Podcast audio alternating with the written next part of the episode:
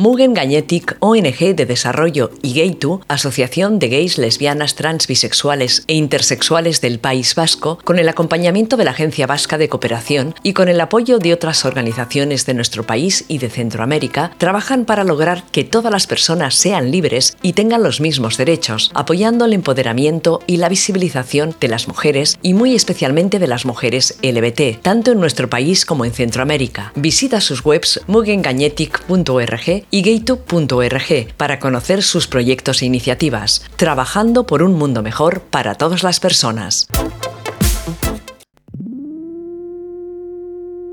Hola, buenas tardes, buenas noches, buenos días a todas nuestras oyentes. Hoy, como siempre, estoy súper bien acompañada. Yo siempre me busco buena compañía, no, os digo más. En este programa de Ilustrate Ilustrales, que ya he perdido la cuenta de cuál es, pero ya llevamos unos cuantos, eh, antes de empezar, me gustaría recordaros que el, programa tiene su propio Instagram en el que vamos colgando las viñetas y imágenes de los cómics y de las autoras y de los proyectos que vamos comentando. Entonces estaría fenomenal que siguierais esa cuenta en Instagram, Ilustrate Ilustrales, es muy fácil. Yo soy Teresa Castro, me defino como activista porque utilizo eh, el cómic y las ilustraciones para defender los derechos del colectivo LGTBI y de las mujeres principalmente, aunque también de otras causas sociales. Mi Instagram y bueno, todas mis redes sociales eh, estoy como T Castro Comics y nada, bueno, ya os he dicho que estoy súper bien acompañada. Hoy estoy con Flor. Hola Flor. Hola, ¿qué tal? ¿Cómo estáis? Espero que bien, gracias por la invitación, la verdad que es un placer. Así que bueno, nada, nos conocemos virtualmente eh, y por producciones que compartimos, pero aún no nos conocemos personalmente, así que bueno, este es un encuentro más y que en este último año por pandemia que se ha extendido, así que bueno, celebrando, celebrando los encuentros, sean como sean. Eso es, eso es, que al menos tenemos esto, ¿no? Eh, virtualmente nos podemos encontrar. Bueno, pues... Eh, te voy a presentar para las que no te conozcan, para nuestras oyentes, y me lo tengo que leer porque claro, no me lo sé. Entonces te, presento. Eh, Flor Col nació en Rosario, Argentina, es periodista y licenciada en Comunicación Social de la UNR y máster en Género y Comunicación de la Universidad Autónoma de Barcelona. Trabajó más de 15 años como cronista en las calles de, la ciudad de Rosario, en televisión, en radio, en diferentes programas políticos, informáticos y de género. Ha colaborado en diferentes medios, participa en diferentes colectivos y, asociaciones eh, y, bueno, y en varios espacios inclusivos y de derechos humanos.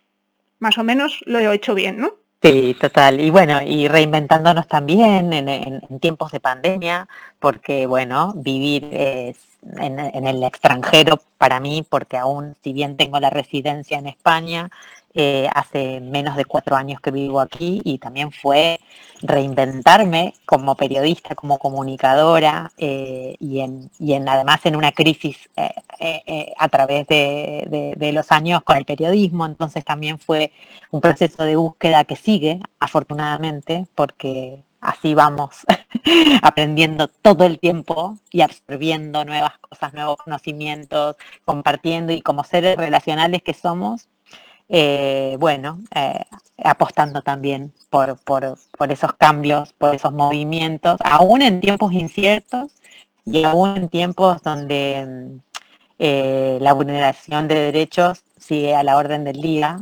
estamos atravesadas, atravesadas por, por, por todas estas significaciones y así que bueno, ahí vamos.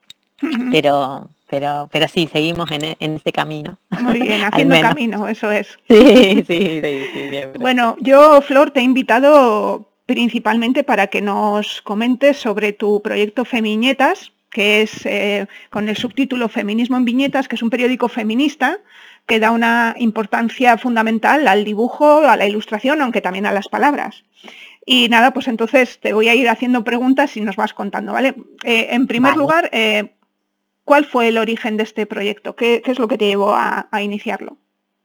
Bueno, sobre todo eh, que había arrancado un máster en género y comunicación en la autónoma en el año 2017 y ya por la mitad del máster eh, la intención era trabajar en el final de, de este máster un trabajo de investigación que para mí estuvo clarísimo en trabajar los cómics y el feminismo, o los feminismos, que ya tenía también esa pluralidad, ¿no?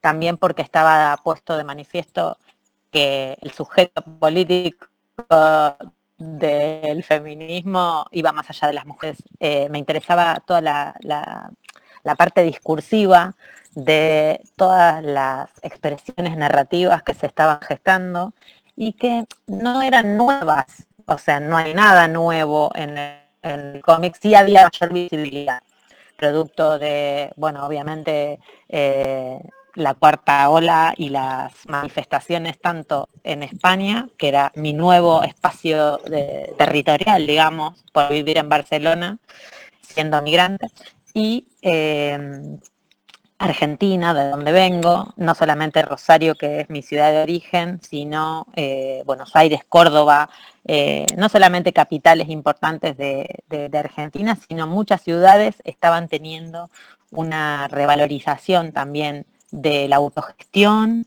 a través de distintos canales, festivales, organizaciones, el trabajo de los fanzines estaba teniendo un, lugar enorme, sobre todo también porque, bueno, venía a la par con esto que decía, ¿no? De, los movimientos feministas, eh, ganando las calles, ganando el espacio público, seguramente eh, hoy viéndolo en, en perspectiva, eh, siempre ligado a situaciones de, vulnerabilidad, de, injusticia, de falta de derechos, de situaciones ligadas a los feminicidios que iban increciendo. Eh, bueno, el, decir basta y el salir a las calles y, a través de, los cuerpos, ¿no? de poner el cuerpo y de, de buscar eh, las distintas formas, ya sea performáticas, eh, narrativas, desde los grafitis, desde el baile, desde la danza, desde todas las expresiones artísticas y lo que vos decías antes de presentarte desde los activismos, ¿no? Porque es eh, la expresión a través del arte y desde el feminismo en el caso nuestro, eh, fue, bueno, encontrar esas voces. Yo necesitaba eh, indagar en este territorio y entonces, bueno, busqué las dos orillas que me estaban, por lo menos, convocando a mí como periodista, como comunicadora. Entonces empecé una investigación sobre estos temas que a mí me, interesan, sobre todo por por lectora, por consumidora de cómics eh, y además por ser un territorio que eh, históricamente fue masculino, ¿no? Fue, eh, y bueno, y lo sigue siendo en parte, vamos a decir la verdad, pero que, bueno, también hay que decir que el mercado editorial también se fue ampliando a raíz de también la enorme visibilidad. Creo que las redes sociales que siempre les tiramos con un palo, ayudaron mucho también a que, a que esa visibilidad o esa cantidad de mujeres identidades feminizadas que estaban, estaban contando, estaban narrándose todo el tiempo, estaban eh, produciendo sus narrativas y exhibiéndolas al mundo, digamos, con esta posibilidad que da también eh, la Internet, eh, bueno, hacía que se vean más, porque estaban, digo, no, no, no, no era la única eh, autora de cómic eh, o de viñetas maitena en Argentina, para ser más precisa, que fue una de las personas que entrevistamos, o Marica, Marica Vila, que había sido también docente en el máster y que, bueno, fue también un poco... Eh, una, gran motivadora, podría decir, en, este trabajo de investigación, que como bien te decía, en el proceso de, del desarrollo que fui haciendo, que hice alrededor de 50 entrevistas, sobre todo con esta suerte de, de la, de la, idea transoceánica, de, evaluar lo que estaba pasando en España y lo que venía sucediendo y también en Argentina, dije, bueno, que además de llevar una metodología, eh, hacer un análisis de todas estas entrevistas, me gustaría cerrarla con un periódico, porque siempre, veniendo de, yo vengo de la, del periodismo analógico, eh, yo ya tengo más 40 y, había una búsqueda también, porque vengo en crisis con, el periodismo tradicional. Entonces también creo que estaba eh, por el lado de, lo que significa eh, a nivel político el periódico, ¿no? De, la historia del periódico, de dónde surge un diario en papel, eh, cuáles son los orígenes. De hecho, en Argentina, el primer periódico se funda el 7 de junio de 1800, que coincide con eh, los inicios de la independencia eh, de las provincias del Río de la Plata, que estamos hablando de lo que significaba sacarse encima la corona española. O fíjate también todas estas cuestiones que de algún, de algún modo se resignifican, como se resignifica el propio cómic, como se resignifica también esa, esa potencia que tiene la viñeta, ¿no? A mí me interesaba todas esas preguntas, se me hacían bueno, me, golpeaban acá la cabecita, digamos, ¿no? Como que me motivaban a, que por ahí el camino iba como saliendo solo, ¿no? Entonces a mí me daba la, idea de que esa producción tenga también una parte práctica y que sea en un formato de papel, eh, de diario, en formato tabloide, que es como le llamamos a, los diarios que quedan aún, porque siguen. Le habían dado la, extrema opción hace unos años y todavía siguen, ¿eh? a pesar de, de, los gurúes que decían que el diario, el periódico como tal desaparecía, el papel desaparecía, eh, bueno, la idea es que siguen existiendo, resistiendo como se puede. Y nosotras, bueno, en, este caso, la presentación del periódico que va a ser una, un solo pliego de cuatro páginas, eh, que lo imprimí, lo imprimí en una hoja muy casera, digamos, no lo, imagínate que la rotativa tiene un costo muy excesivo, entonces bueno, fue algo como para el máster y participaron en las ilustraciones, sobre todo en las viñetas, un montón de eh, eh, las eh, activistas, de las artistas, tanto decían mujeres como identidades feminizadas que habían participado en las entrevistas. Se recoparon, o sea, enseguida dijeron, Flor, queremos, sí, queremos participar. A mí me sonaba también que era como, bueno, un, complemento que yo le daba a la investigación y que era interesante para plantearla. En ningún momento iba, iba a ser más que eso. Entonces, eh, bueno, cuando hice la presentación y además em, empecé a evaluar la cantidad de material que tenía, tenía mucho material, eh, esas cuatro páginas se me transformaron en doce. O sea, de, de tener un pliego, tuve tres pliegos. Entonces, bueno, wow, y ya sabía que iba a ir a tapa eh, eh, eh, lo del porno feminista, que yo venía, justo había hecho una nota con Erika Lass, que es esta realizadora de sueca que vive en Barcelona hace unos cuantos años, una precursora también de lo que significa, digamos, esta rama de, de un porno ético, un porno con una perspectiva de género, eh, donde además los cuerpos tienen otra dimensión, la mirada tiene otra dimensión, más allá de críticas que también hay desde varios sectores sobre el tema, me interesaba, así que bueno, abrimos con esa nota, eh, hubo participación, de, como decía, de, de Marica Vila y de Maitena, que son un poco eh, las aliadas, me gusta decir más que eh, las madrinas, son un poco las aliadas que acompañaron eh, en el editorial la presentación de Feminietas, que fue un poco mm, un juego de palabras, ¿no? Esta idea de feminismo en viñetas, y, que, y que bueno, nos, nos, interesó tanto y nos gustó tanto y yo había ahorrado un dinero porque había cuidado unos gatos en el Raval en Barcelona y tenía unos 500 euros que me había ahorrado de eso y fui a una imprenta y dije, ¿cuánto me sale hacer una tirada de 600, 500 números, no me acuerdo? Y bueno, creo que hice un acuerdo, me hicieron una rebaja, no me cobraron el IVA, me hicieron un, acuerdo ahí en la imprenta y bueno, así imprimí el número uno de, este periódico que, bueno, eh, después se transformó en un proyecto con ganas de continuarlo, que lleva ocho ediciones eh, y que, bueno, participan alrededor de 170 ilustradoras, escritoras, poetas, periodistas de distintos lugares del mundo, entre otras Teresa Castro, que viene participando eh, en varios números, así que para nosotras es un honor y un orgullo, eh, porque es un periódico colaborativo que tiene mucha potencia y mucho, y sobre todo mucho amor porque es autogestivo y que nos cuesta un montón darle una continuidad. En un principio salíamos cada tres meses eh, y esto, bueno, obviamente con, el, con el tema del COVID-19 fue muy difícil de sostener.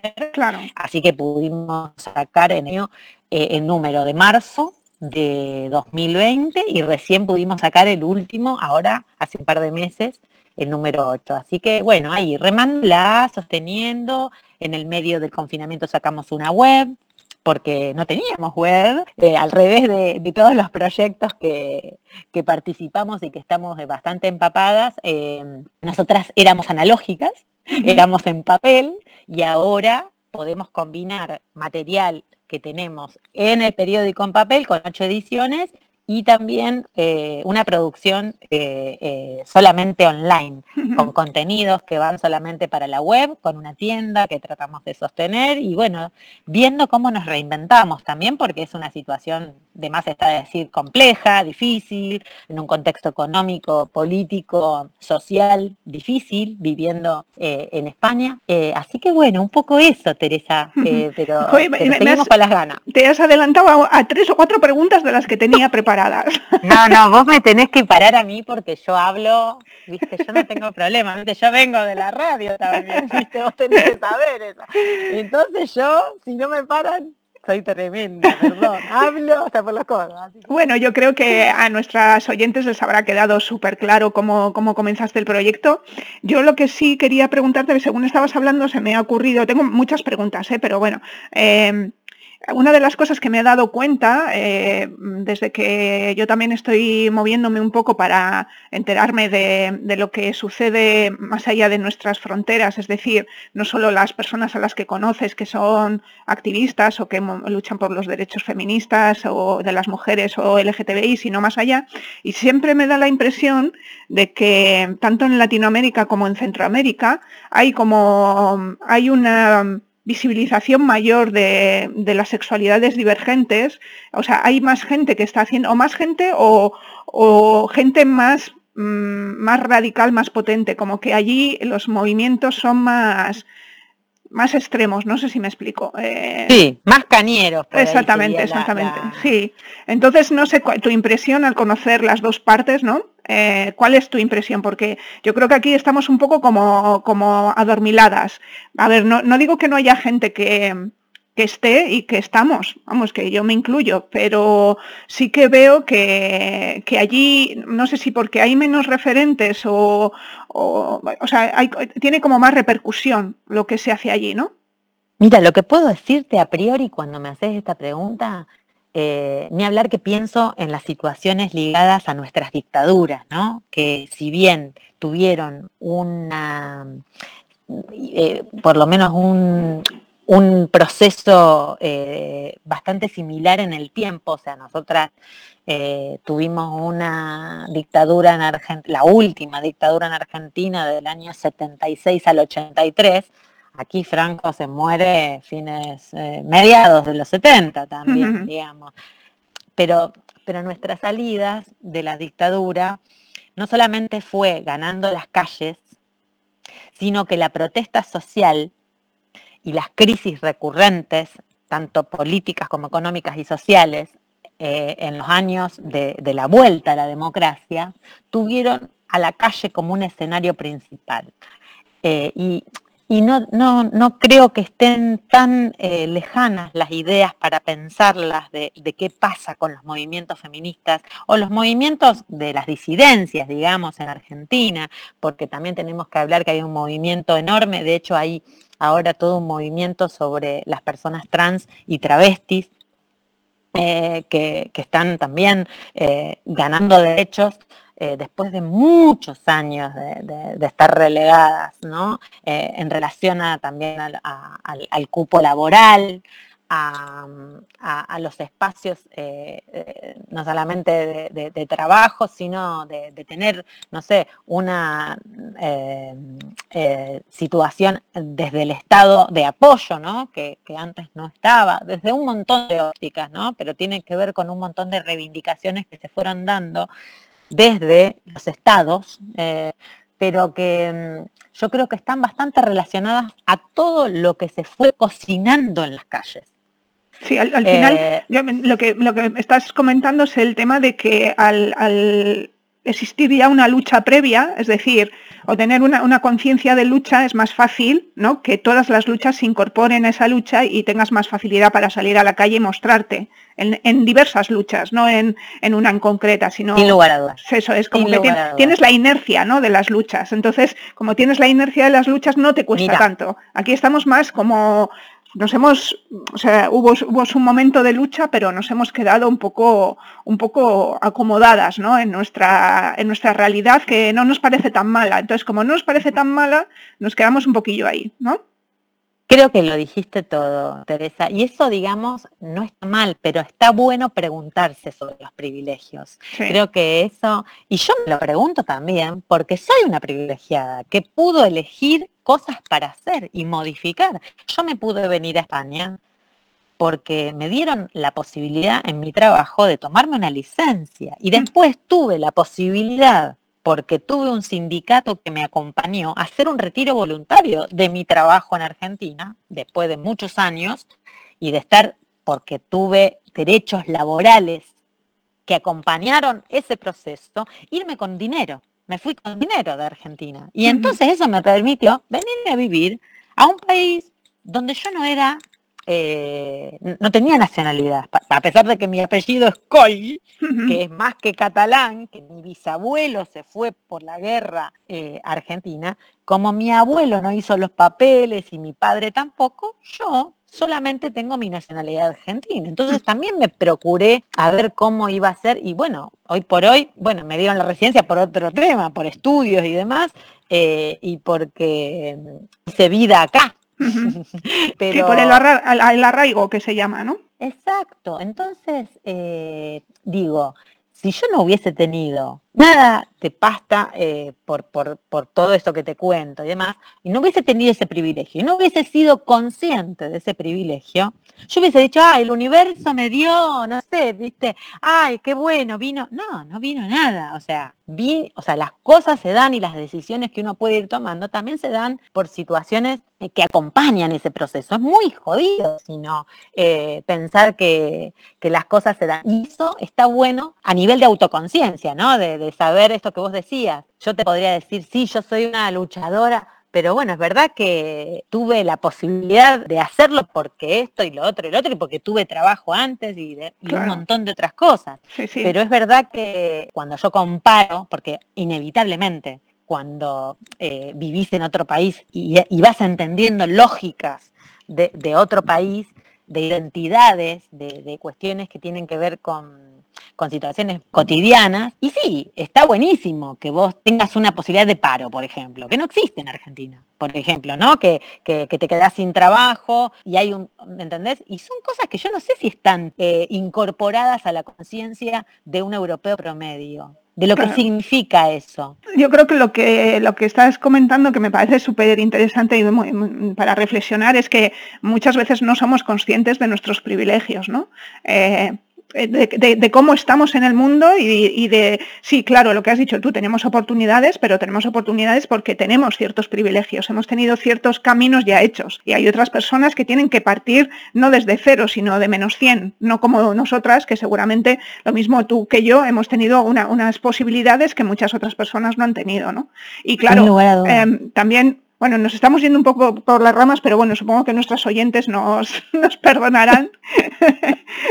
pero bueno, yo eh, también, eh, esto es una reflexión que llevo haciendo bastante tiempo. Eh, yo también no, no, tengo tanta diferencia como tú en cuanto a venir de un país a otro, pero yo he pasado la mitad de mi vida en, en Castilla, en Palencia, y la otra mitad de mi vida, bueno, ahora ya más tiempo en el País Vasco que, que en Castilla. Y sí que noto también un poco lo que te decía sobre el tema de las luchas, ¿no? Eh, estemos o no de acuerdo con, la lucha que ha tenido el pueblo vasco con respecto a, su situación política, el pueblo vasco está acostumbrado a luchar.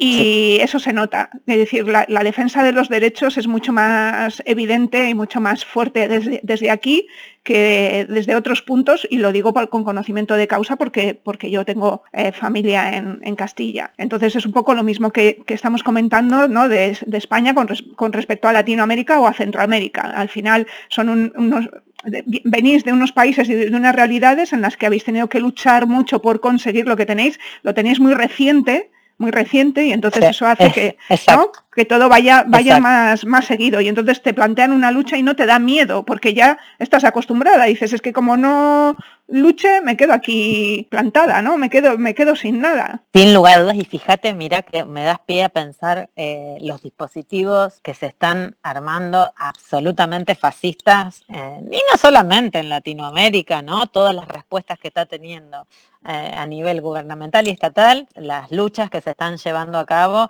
lo vimos en Chile en el año 2019 con lo que fue el levantamiento de un pueblo en Chile y la represión fatal que hubo con la cantidad de, muertes, torturas. Y otra vez, ¿qué pasó? Que nos acordamos también de la calle, ¿no? Las tesis saliendo, poniendo el cuerpo, armando una performance que, giró para todo el mundo, ¿no? Que se replicó en todo el mundo. Vemos lo que está sucediendo en Colombia en estos días. Eh, pienso en los encuentros de mujeres, ¿no? Que, que, se dieron, se empezaron a dar en Argentina como el único espacio donde se empezaban a discutir post dictadura, ¿no? Con el reinicio de la democracia a fines de los años 80, eh, estos encuentros de mujeres que se hacían una vez al año, siempre en un feriado, en un fin de semana de fiesta, para que puedan acceder mujeres de distintos lugares del país, de distintas latitudes, se confluía durante tres días a discutir temáticas ligadas a nosotras, a nuestros derechos, y ya en ese entonces empezó a hablar del derecho al aborto, a la interrupción del embarazo, cómo trabajábamos sobre nuestros cuerpos, y se trabajaba en comisiones y con una situación totalmente autogestiva desde el desarrollo, no tenía el acompañamiento ni el, subsidio de nada, de nadie.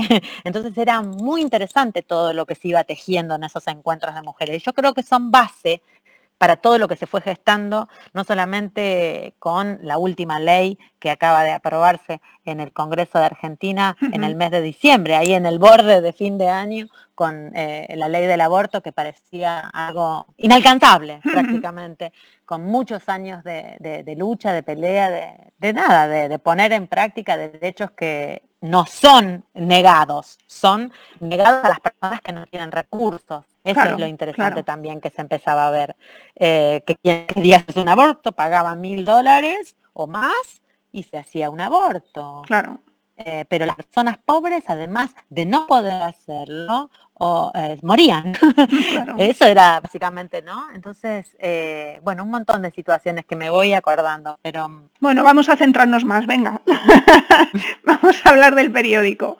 Em, bueno, una de las cosas que me ha llamado la atención es que, bueno, yo entiendo que tú tienes contactos tanto en Argentina como aquí en España y además, como pesadas como yo te escribimos para ver si podemos participar, pues también eh, encuentras gente, pero me llama la atención que también hay personas de de otros países, de Perú, de Uruguay, ¿no? que aparecen y que me parece súper interesante que les podamos dar voz a, este, a estas personas que seguramente en sus países, no sé, estoy pensando más en Perú, ¿no? que seguramente sea de los que estamos ahí, ¿no? Argentina, Cataluña, Euskal Herria, Perú y Uruguay, seguramente Perú sea el que tenga más, bueno, Uruguay no lo sé cómo estará, eh, pero me parece súper interesante que haya personas de esos países que aporten sus visiones sobre, sobre los diversos feminismos. ¿Eso cómo, cómo lo has gestionado? ¿Te, han llegado, ¿Te ha llegado esas personas por diversos contactos o cómo, cómo es? Ambas cosas. Han llegado, han llegado y cosa que a mí me pone siempre eh, muy feliz porque quiere decir que, bueno, que está,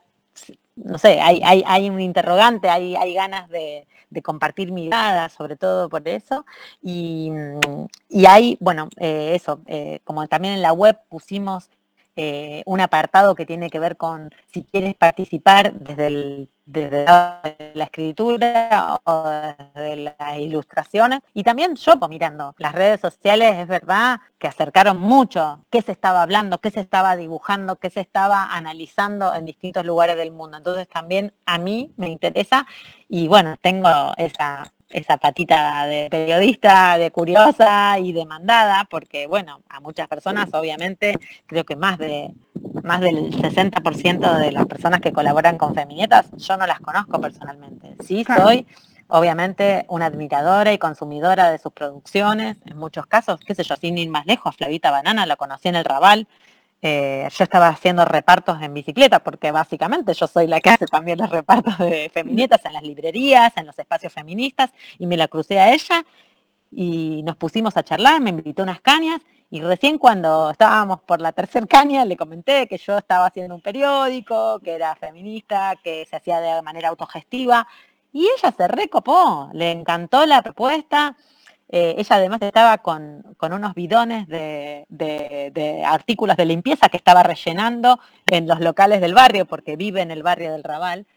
Y nada, me pareció súper interesante que la tía esa que yo tengo como admiración total. Sí, es un referente, claro. Que sea una persona absolutamente de carne y hueso, como yo, como vos, que está sentada en un bodegón de una esquina del Raval y que sea una tía súper maja, interesante, que me dijo, pero llámame cuando quieras que, eh, me encantaría colaborar. Y bueno, eh, ha colaborado en tres números del periódico, eh, ese tipo de cosas. Y me han pasado un montón de ese tipo de cosas porque además con Feminietas, ya desde el primer número y el segundo, nos empezamos a mover en todos los circuitos que significaban la autogestión, ¿no? Festivales, fanzines, eh, eh, ferias. Ya te has adelantado a otra pregunta.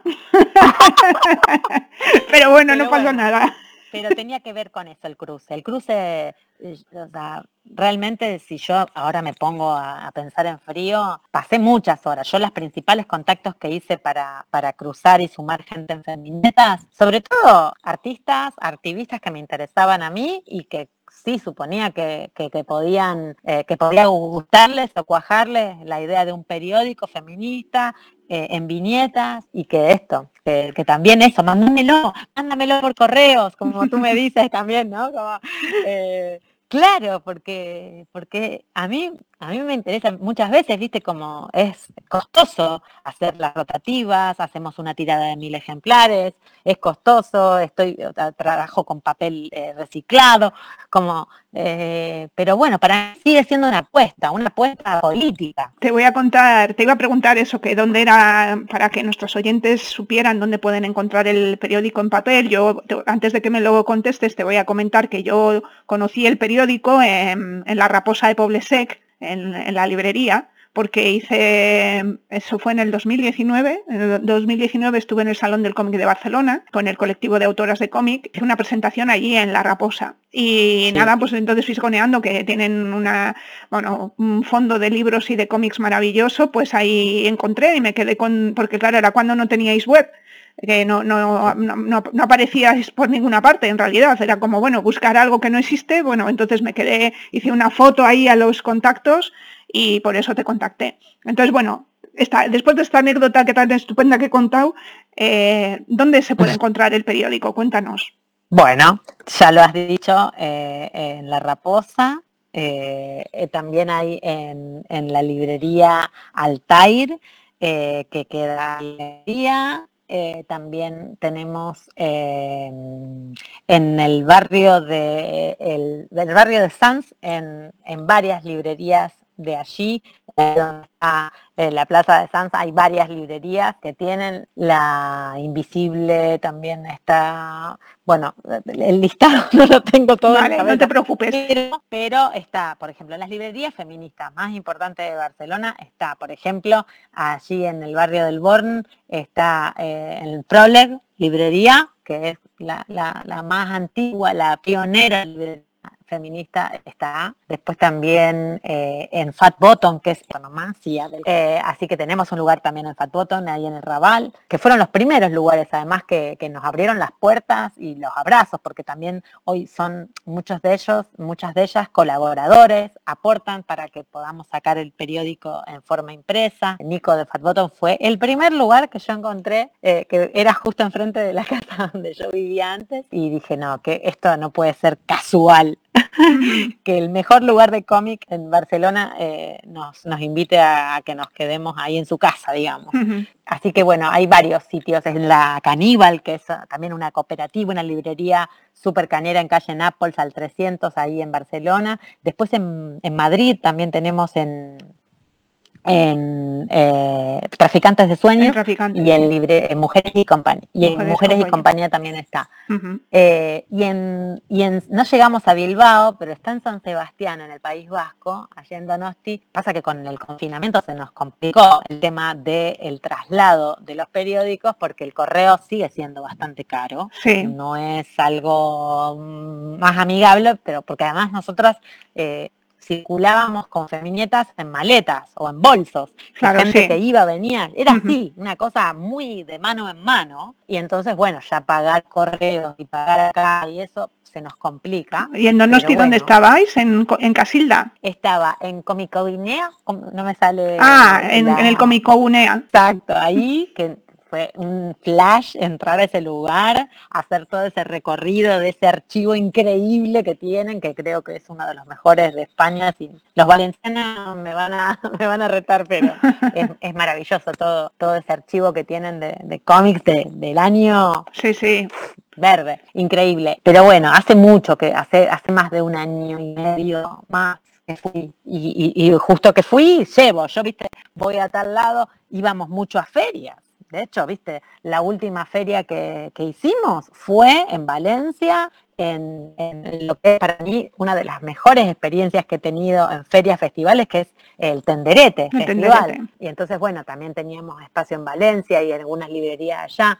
Pero bueno, eh, eh, en, el, reinventarnos en este tiempo es una de las patas más complejas. Por eso también, bueno, fue la idea de la web. Aprovecho a, decirles a nuestros oyentes que aquellas que no viváis en Barcelona, que es donde está más fácil encontrar el periódico, se lo podéis pedir directamente por la web, que es feminetas.com sin la ñ, porque la ñ ya sabéis que da problemas, entonces feminetas.com y ahí tenéis todos los, números del periódico. Yo quería tratar un tema contigo que me parece muy importante porque eh, llamándose eh, feminismo en viñetas, ¿cómo llevas el tema? Bueno, a ver, a ver si lo pregunto bien. Yo sé que eh, la, actitud del periódico y de, de ti como directora es una posición aperturista con respecto a todas las sexualidades y a todas las, feminidades y, y todas estas cosas, ¿no? Entonces me gustaría que nos comentaras cómo ves tú la temática actual de, la problemática en el propio feminismo con las TERF y el problema de las personas trans.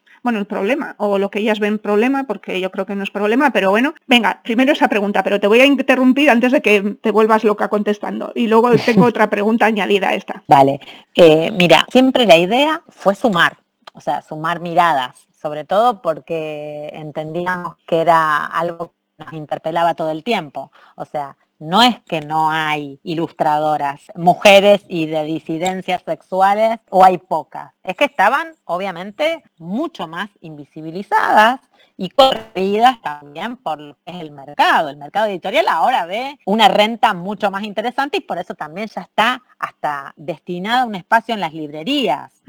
y, tengo amigas que trabajan en editoriales muy importantes y en el marketing, eh, sabemos de este, de este negocio también de, los libros que ha, se ha incrementado muchísimo y que también le ven la beta eh, importante. Nosotras o sea, pensábamos eso eh, en, estos días, ¿no? Tratando de, ver eh, cómo no caer tampoco en, lo que llaman el washing, ¿no?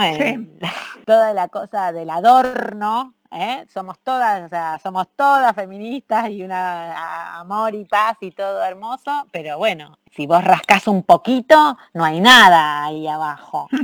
Así que para mí siempre la idea fue tener una posición política muy clara. De hecho, creo que más allá de que vos cambies en pensamientos, en actitudes, porque yo no pienso lo mismo sobre un montón de temas que hace 10 años, por ejemplo.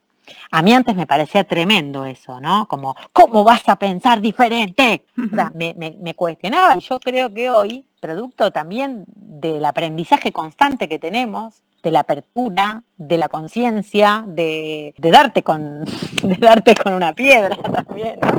Bueno, eh, posiciones se modifican. Eh, y bueno, yo creo que también lo que se puso en discusión en el último tiempo, yo, hablo en plural porque creo que son los feminismos, es si, si efectivamente había solamente un sujeto político de el feminismo que son las mujeres, porque había muchos colectivos, desde incluso mm, los colectivos, de hecho también las lesbianas, muchas insisten en que llamarse colectivo de lesbianas y no en mujeres, ¿no? Eh, eh, las personas no binarias, las personas trans, eh, las personas travestis. Entonces, también fue eso, como que me interpelaba en que yo, siempre y cuando esté claro, digamos, los valores básicos que para mí debe tener una persona, no me importa su orientación sexual, quiero que estén sumando en un eh, medio de comunicación autogestivo e interdependiente.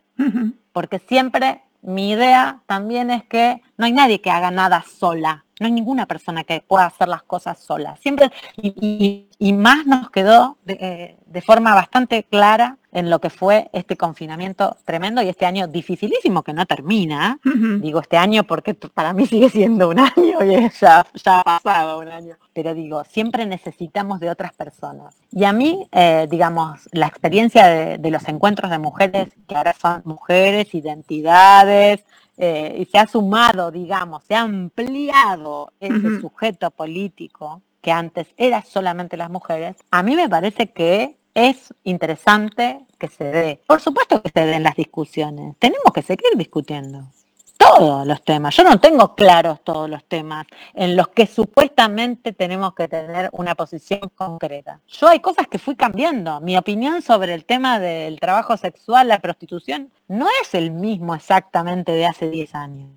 También producto de escuchar a personas, de, de saber en qué cosas yo puedo hablar y opinar sobre determinadas cosas y cosas que puedo hablarlas por hablar. Claro. Digo, son temas súper eh, eh, importantes. A mí me parece eh, bestial cuando un colectivo que boga por los derechos, por la inclusión, por la vulnerabilidad de muchas personas y que denosta a otro colectivo de manera violenta, a mí me hace ruido, a mí no me gusta, me parece tremendo. O sea, por lo tanto, volviendo a la pregunta, de hecho hay incluso algunos varones que son sí, sí, lo sé, lo sé. Hay colectivos LGTBI que en algunos casos se han, se han propuesto en hacerme propuestas que encajen con la idea de feminietas que ya tiene. Esto me parece que puede encajar para feminietas, ¿qué te parece? Y a mí me, gusta, a mí me parece que da, eh, da la discusión. De hecho, siempre, hay, hay, hay, integrantes de, de feminietas que colaboran desde el número uno y que vienen haciéndolo eh, ininterrumpidamente. Y a mí me gusta también consultarles. No, no, es que, y también esto fue como, ay, no sé, incluyo algún. Y a mí me parece que da, cuando, cuando hay un material y que suma a nuestra discusión también, eh, yo, yo, le doy la bienvenida, me parece sumamente rico, me gusta el intercambio de las miradas, que es para mí sigue siendo el objetivo del periódico, intercambiar nuestras miradas porque nosotras construimos la, la narrativa propia porque no quiero que me la no quiero que me la cuente otra. Vamos a contarlo nosotras. Claro. Así que, bueno, y, han salido cosas interesantes. Vos me nombrabas de Perú, por ejemplo, y hay un colega que lleva adelante también un festival que se llama Carboncito en Lima, y es súper interesante. Y cuando me mandó sus cómics, eran cómics donde él se replanteaba eh, sus propias miserias sobre la masculinidad. Y a mí me parece súper rico eso, y que, y que pueda, eh, yo que yo como editora, como directora, pueda editar un material de esas características para feminietas, para mí es un golazo, es genial. Eh, lo mismo eh, sobre un poema, por ejemplo, de Susie Shock, que es una artista trans de, Buenos Aires, que tiene un poema que a mí me encanta, que se llama eh, Yo Monstrua, que es sobre todas sus vivencias. Bueno, la ilustración me las, me, las, me las mandó un chico trans de Argentina que me dijo, mira, trabajé estas viñetas en base a una poesía de Susie Shock y a mí me pareció genial. y me encantaba. Y son personas que amo que estén colaborando con el periódico. y, y, y abriendo sentido, porque creo que esa es mi, principal función como editora y ojalá que podamos seguir muchos años más con este proyecto, que es disputar, disputar los sentidos. Y creo que eso es genial en el cómic, que puede, al ser condensación de un montón de situaciones y temáticas que yo quiero trabajar. Por eso me encanta cuando me llaman de colegios y podamos, podemos hacer talleres con otras colegas o ilustradoras, ir a colegios y trabajar cómic. ¿Qué buscamos como comunicadoras? En mi caso, disputar el sentido. Disputar el sentido de una manera desde las narrativas. En este caso el cómic para mí es, brillante y para mí también está buenísimo poder seguir haciéndolo también en papel, porque muchas personas me dicen, eh, hazlo digital, que es más barato, que no va a estar... Pero bueno, no es lo mismo. Claro, el, papel le da entidad, ¿no? Al final el papel es, es lo que perdura. Parece que no, pero por eso, por eso ha aguantado tanto tiempo y por eso tenemos libros, porque queremos, es que los, los, antiguos dejaban las cosas escritas en papel, por algo sería. O sea que. Entonces, con respecto a esto que nos has contado, yo te pregunto, porque yo me he visto un poco en la misma, bueno, en la tesitura de cuando coordiné el último número del Gay to Magazine dedicado a mujeres LBT, sororidad y feminismo se, titulaba. Eh, hubo una discusión bastante importante en el, en el en el equipo de coordinación sobre la posibilidad de dar voz a aquellas feministas que no defienden el hecho de que las personas trans estén en el o se definan como mujeres. ¿no? Y finalmente decidimos no, no, incluir esas, esas intervenciones porque encima, eh, claro, muchas personas trans que iban a colaborar con todo el... O sea, yo simplemente quería poner sobre la mesa el hecho de lo que tú estás diciendo. ¿no? Yo creo que hay un problema de, desde mi punto de vista, hay un problema de designación de los términos, pero esto es algo muy particular que no tengo muy claro cómo expresarlo. Y supongo que hay gente que tiene más interiorizada la teoría feminista como para mm, indagar o investigar en ello. Pero bueno, la cuestión es que mm, a, mí también se me planteaba un dilema moral en este aspecto, ¿no? Porque yo como persona defensora de los derechos LGTB, eh, pues eh, me parecía como, no, sabía si decir mal, pero sí eh, un, conflicto moral, ¿no? De darles voz a estas personas que están eh, presionando a un colectivo que, tiene muchas menos, muchos, muchos menos privilegios que ellas, aunque ellas creen que no. Es que es una cosa que todavía no termino de comprender. Bueno, es negar la identidad, además, Teresa, es negar la identidad, es no pensar un feminismo que sea interseccional. Por eso pensamos que, que, si no hay interseccionalidad, no hay nada. Si no pensamos que hay vulnerabilidad, que si no vemos que la situación de la etnia, la raza, la edad, nosotros somos más de 40. ¿Qué nos pasa en el mercado laboral, por ejemplo, sin ir más lejos? A pesar de tener otra situación de mejoría, ¿no? Diga, eh, dónde estamos, no estamos en un conflicto eh, de guerra en, una, en un país, digamos, miles de cuestiones que atraviesan el género o el sexo, digamos. ¿Entiendes? Eh, ¿Qué estás mirando? ¿Cómo estás observando? ¿Cómo te estás observando a vos para hablar con, la violencia que hablas de otro colectivo? Que puede haber cuestiones que por supuesto que no están, eh, o que falte eh, diálogo y discusión sobre eh, el cómo nos nombramos. Yo puedo decir quién está y quién no en algo tan amplio que no es un partido político, porque el feminismo no es un partido político o, un, cuadro de, de fútbol. Claro que todos tienen que pensar de la misma manera. A mí me parece que es rico que, vos y yo tengamos en un montón de cosas pensamientos diversos, ¿no? Y que nos gusten distintas cosas y, distintas, no sé, que tengamos una mirada, yo creo que es rico la diversidad. Sí, sí, yo estoy de acuerdo con eso, pero sí que es verdad que a veces cuando, cuando escuchas la otra parte, bueno, a veces flipo porque no entiendo dónde ven la, la, o sea, las agresiones, no, no, no, lo veo, pero luego también sí que entiendo que, estas personas que están defendiendo esa postura tienen una base de teoría feminista, feminista que tal vez tenemos que revisar, bueno, no, que ellas saben, ellas saben un montón de cosas que, tal vez desde, desde la, teoría queer o, una, o teorías un poco más nuevas tenemos que entender para hacerlas comprender. Pero bueno, me parece que nos estamos metiendo en un jardín, pero... Obvio que sí, que nos estamos metiendo en un jardín tremendo, pero también, pero también eh, desde qué lugar, o sea, yo cuando escucho algunos argumentos, eh, hablan siempre desde el privilegio, desde el privilegio y, encima, pero no se dan cuenta. El problema de esto es que no se dan cuenta de su privilegio. Y entonces yo a veces alucino, porque después de ser personas, mujeres que han hecho un trabajo interior, porque para estar donde están, yo creo que hay, o sea, hay que tenerlas hay que tener los ovarios bien puestos y encima haber hecho un trabajo, pero que no sean capaces de ver la, no sé, no sé, bueno, Sí, perdona, te he interrumpido, pero es que... No, no, no, no, es que, es que a veces escucho argumentos, son muy fuertes, que es como, por ejemplo, esto de compartir un baño. Sí. Que si, si vamos a compartir un baño con personas que llevan, o sea, es que llevan, pues están hablando de que llevan pene, básicamente, y ese es un argumento que dan. Y que niñas y niños van a estar en lugares, o sea, es como, a mí a veces eso me asusta, bueno, tema de las competencias deportivas, bueno, habrá que discutir un montón de cuestiones, seguramente, pero, pero de otro modo, las discusiones deben darse y, seguramente deben darse, sí, y seguirán dándose nuevas además, no son solamente, pero... Entonces, la, la pregunta del millón, entonces, si ahora te viene una de estas feministas TERF y te dice, quiero mandarte algo para que lo publiques, ¿qué vas a hacer? alguien alguien que, evidentemente has leído sobre ella, sabes perfectamente cómo piensa y sabes cómo, sabes lo que te va a enviar.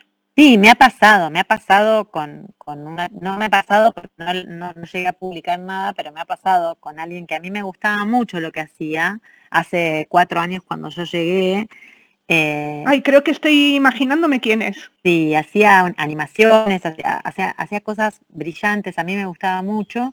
Y de, algún, de un momento para otro se convirtió más en influencer desde los medios que tenía acceso y demás y, empezó a tener otra, otro, otra mirada sobre, sobre las cosas que iba hablando. Y yo flipé realmente porque me parecía genial todo lo que venía produciendo a nivel eh, desde, desde su mirada eh, feminista, incluso también desde, desde, bueno, desde su narrativa con el arte, básicamente, trabajando desde el arte. Y no sé, volviendo a la pregunta que me haces, lo valería, eh, pero no, me gusta eh, el modo en que se están moviendo, para nada, no me gusta, no me gusta nada.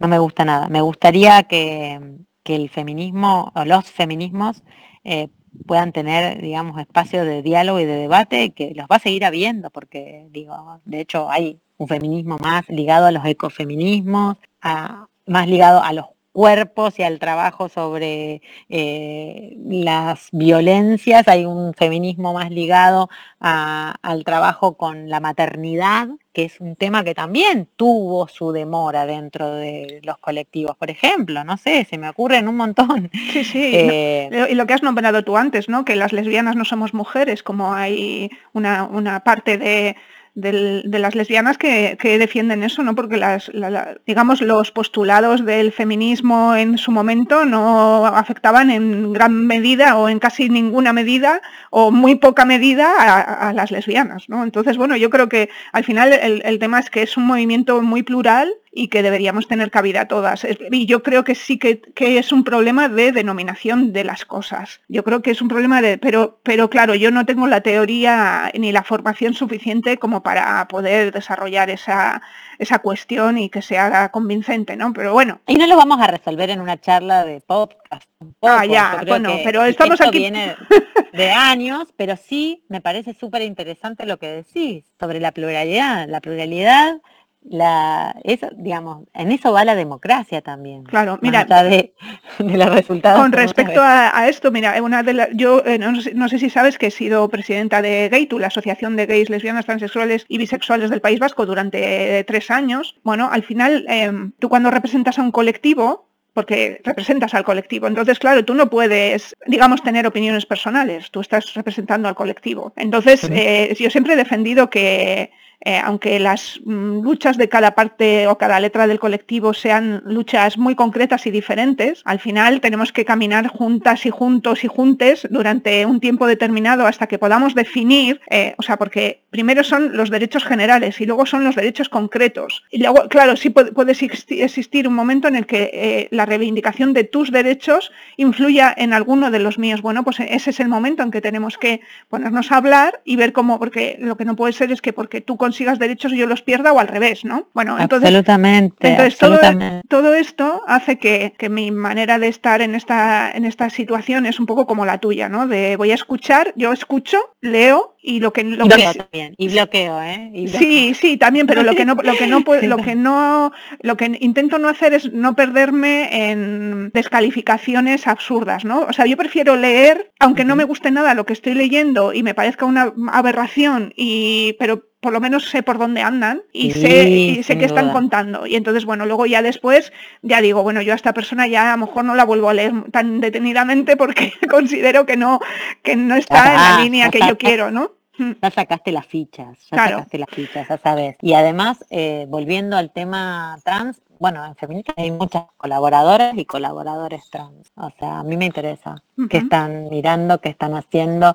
Eh, hay una ilustradora que se llama Femimutancia. Sí, sí, sí, estoy detrás de ella porque es nos, es maravillosa, nos mandó una colaboración para el último Gay to Magazine ese que te he contado, el LBT Sororidad y Feminismo, y, voy a intentar hacerle una entrevista para este podcast, o sea que acaba de sacar una novela gráfica ya sé. y no sé, no, he tenido oportunidad de leerlo porque creo que solo se ha publicado en Argentina, si no me equivoco. Sí, se publicó allá, sí, sí, sí, Pero sí, sí, la, eh, tengo, apuntada porque me parece maravillosa. Mm. Y la publicación la hacen también de manera, de alguna manera autogestiva, ah, si se quiere, eh, el grupo de feminismo ilustrado de... Sí, de Mariel, Mariela, Mariela. Acevedo. Acevedo, sí, sí, sí. Que yo estuve buscando también eh, un par de, de, datos de esa investigadora argentina y, y cuando cuando terminé el máster encontré también unas publicaciones que hicieron desde este colectivo que se llama Clitoris. Sí, sí, hablamos de esas publicaciones, hablé... Muy lindo. Sí, está muy bien. esas publicaciones, como hice un,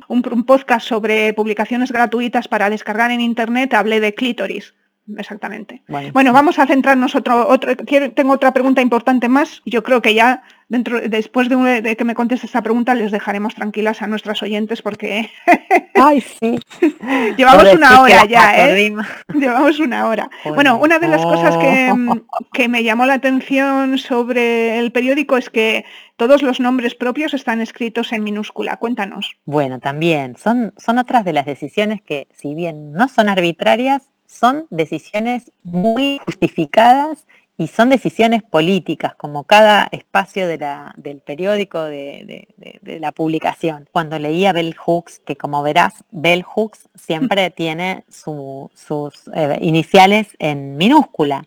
Eh, de hecho, el nombre eh, aparece porque ella se lo cambia cuando reivindica a su madre su abuela en, uno de, sus libros y cuenta que además hay una intencionalidad sobre la mirada horizontal de los feminismos, algo que a mí me interesó un montón, volviendo también a lo que estábamos hablando durante toda la charla, ¿no? La mirada no debe ser vertical y, y vuelve el Hooks, que a mí me encanta y es también una inspiración total a la hora de, de, poner el cuerpo y de publicar, ¿no?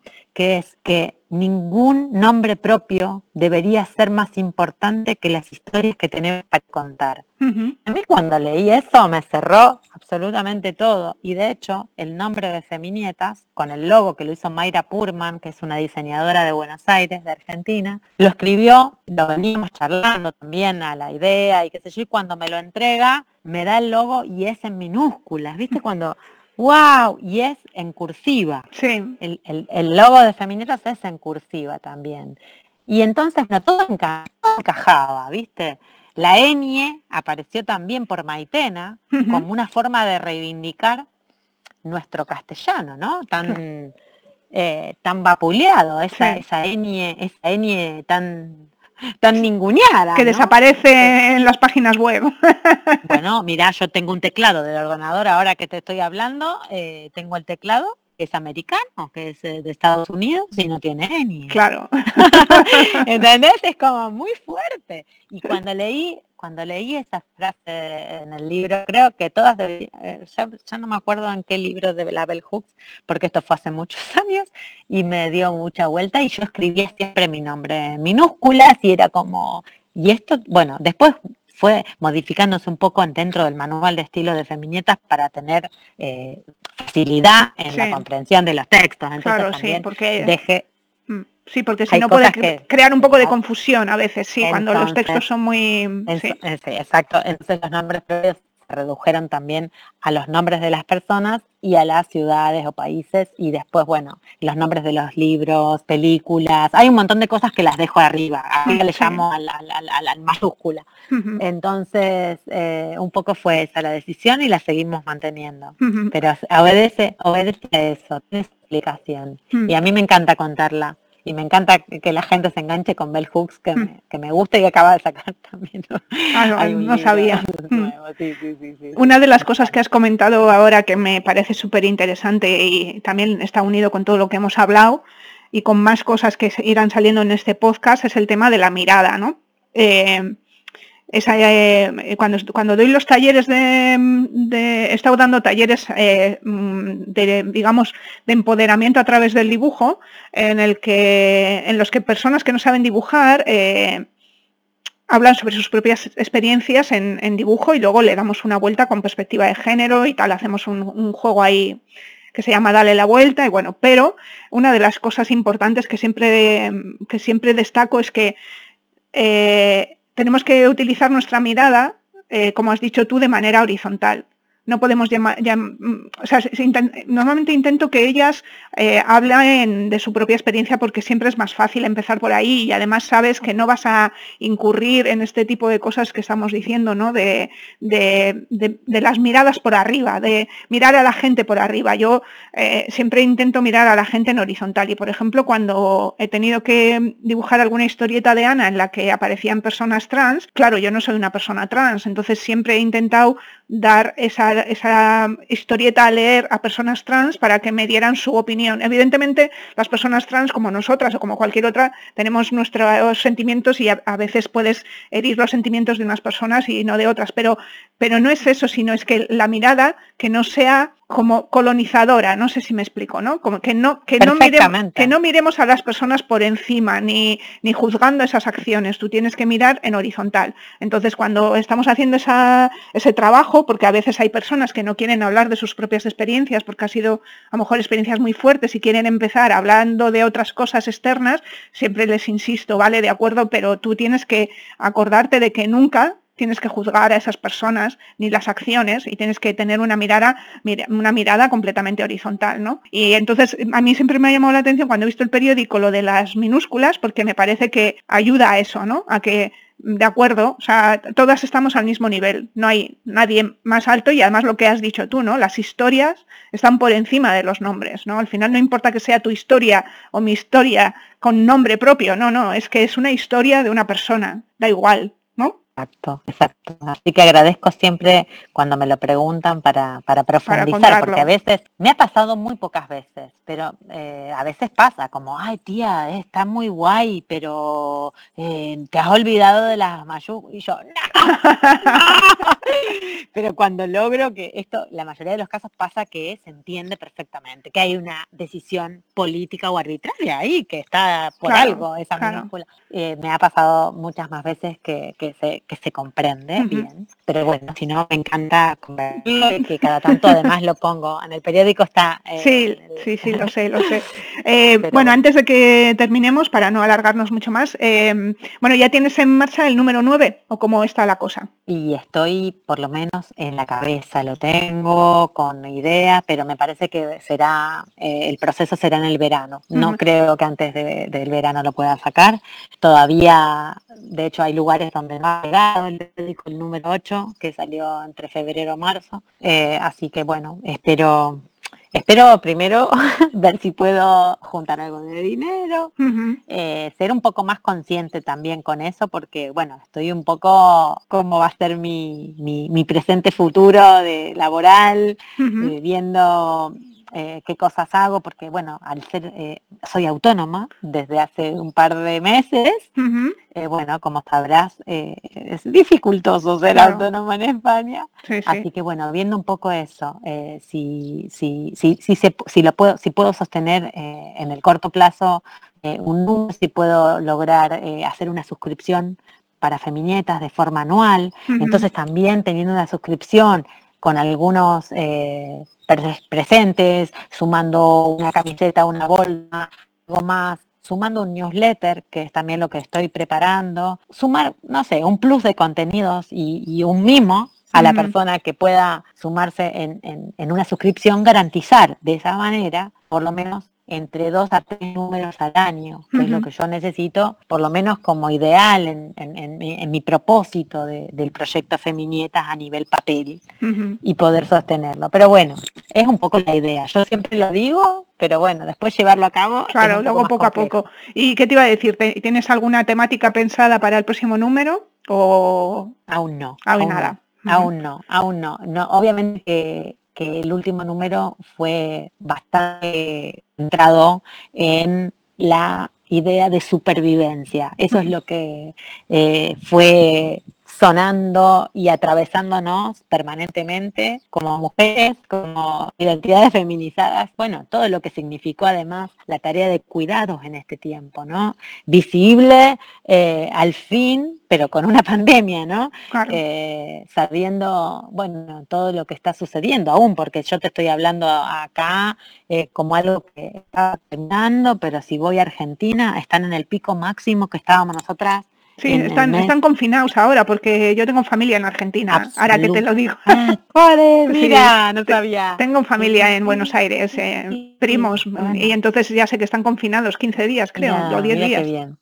está fatal. El, el, tema está muy heavy y recuerda que en Argentina vienen con confinamientos ya intermitentes, pero con un encierro también intenso, que significó una, una, crisis económica también muy profunda, con otras realidades económicas, macroeconómicas, cotidianas, eh, bastante complejas, por supuesto. Así que, bueno, hay una situación muy difícil, así que bueno, también, eh, bueno, viendo eso.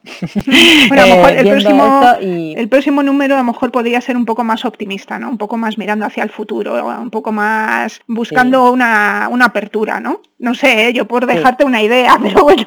Sí, es que, es que yo si no tuviese esa mirada no seguiría haciéndolo, no podría. Claro, claro. Yo soy una persona que se considera absolutamente optimista, acuariana optimista, eh, pero me ha costado, me ha costado, me ha costado, me ha costado. Pero bueno, sí, eh, va, a ir, va a ir, va a ir, por algún lado va a ir y desde ese lugar, siempre encontrando intenciones y narrativas de, creación y, de, y, de, futuro, porque en un punto es eso, pensarnos hoy para, para adelante, como yo digo siempre.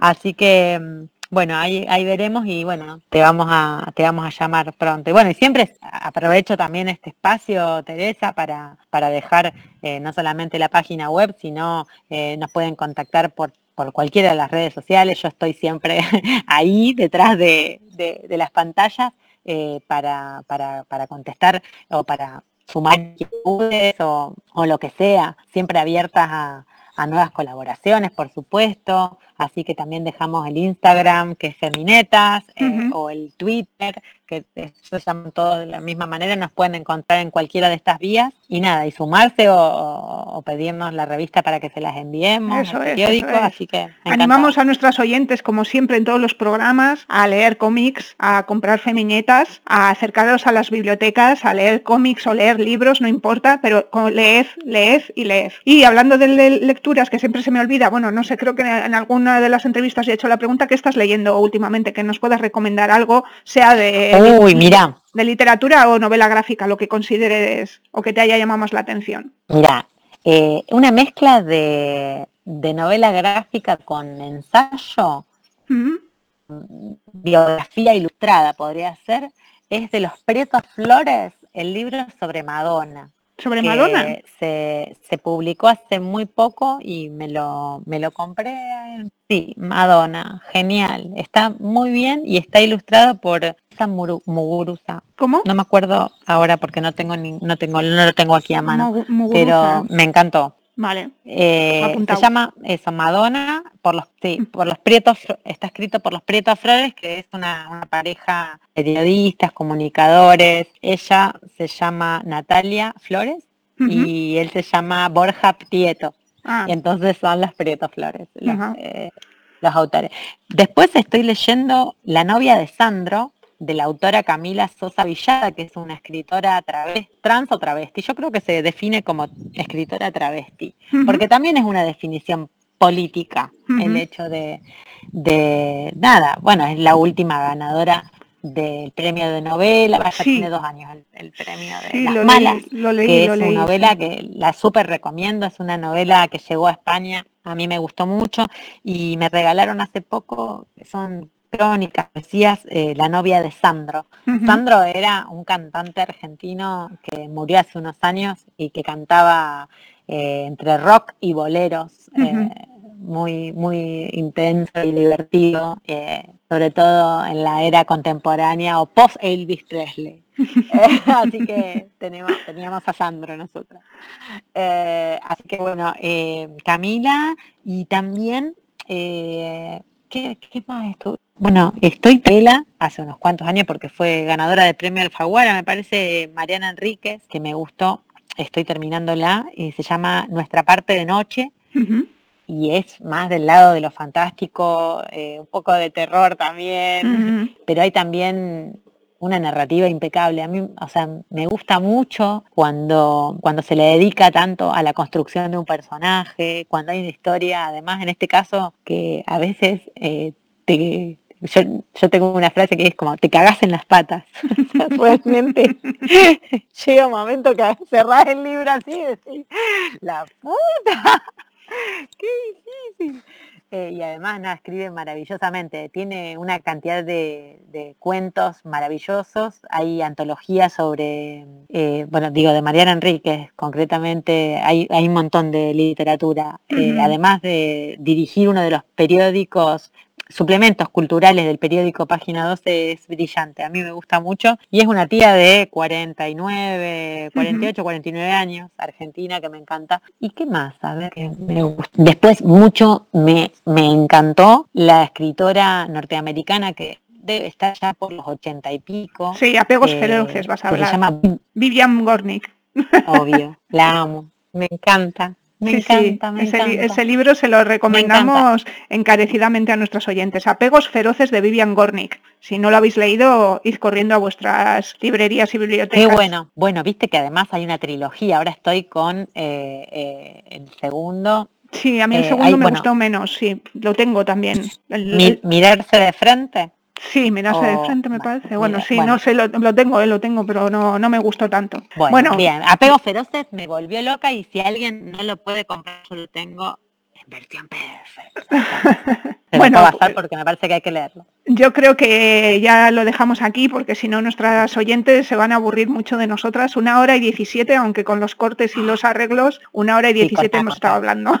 Corta todo, corta todo lo que sea. Bueno, pues nada, nos, eh, Flor, muchísimas gracias por este rato que nos has ofrecido. Yo creo que hacen falta en el mundo personas como tú que inicien este tipo de, proyectos y que den voz a tantas personas que, no tienen voz realmente y que necesitan tener un sitio donde estar y donde verse reflejadas y donde verse publicadas y donde verse expuestas, ¿no? Porque al final eh, tenemos que mostrarnos y tenemos que salir. Entonces, nada, yo te agradezco que hayas accedido a esta súper entrevista que hemos hecho. Espero que no hayamos aburrido mucho a, nuestras oyentes. Eh, ya sabéis, cualquier comentario, cualquier cosa que nos queráis decir, pues en, los comentarios del podcast o en el Instagram de Ilustrate Ilustrales, que ya os he dicho al principio que, que pondré algunas imágenes de femiñetas y, y de cosas que se publican eh, en, en el periódico. Y nada, recordamos que el periódico está disponible prácticamente en un montón de sitios en Barcelona, también en algunos de Madrid, y si no, pues si sois de cualquier otro sitio podéis pedir todos los números por la página web, que es feminetas.com y podéis encontrar a Flor en todas las redes sociales también como feminetas.com, lo buscáis y os contactáis con ella. Y nada, pues muchas gracias, Flor. Muchas gracias a vos por tu calidez, por tu paciencia y nada, por, estar siempre. Gracias, Tere. Un beso enorme y gracias por este, este rato. ¿eh? Vale, venga, vamos. Nos vemos. Mugen Gañetic, ONG de Desarrollo y Gaytu, Asociación de Gays, Lesbianas, Trans, Bisexuales e Intersexuales del País Vasco, con el acompañamiento de la Agencia Vasca de Cooperación y con el apoyo de otras organizaciones de nuestro país y de Centroamérica, trabajan para lograr que todas las personas sean libres y tengan los mismos derechos, apoyando el empoderamiento y la visibilización de las mujeres y muy especialmente de las mujeres LBT, tanto en nuestro país como en Centroamérica. Visita sus webs mugengañetic.org y gaytube.org para conocer sus proyectos e iniciativas, trabajando por un mundo mejor para todas las personas.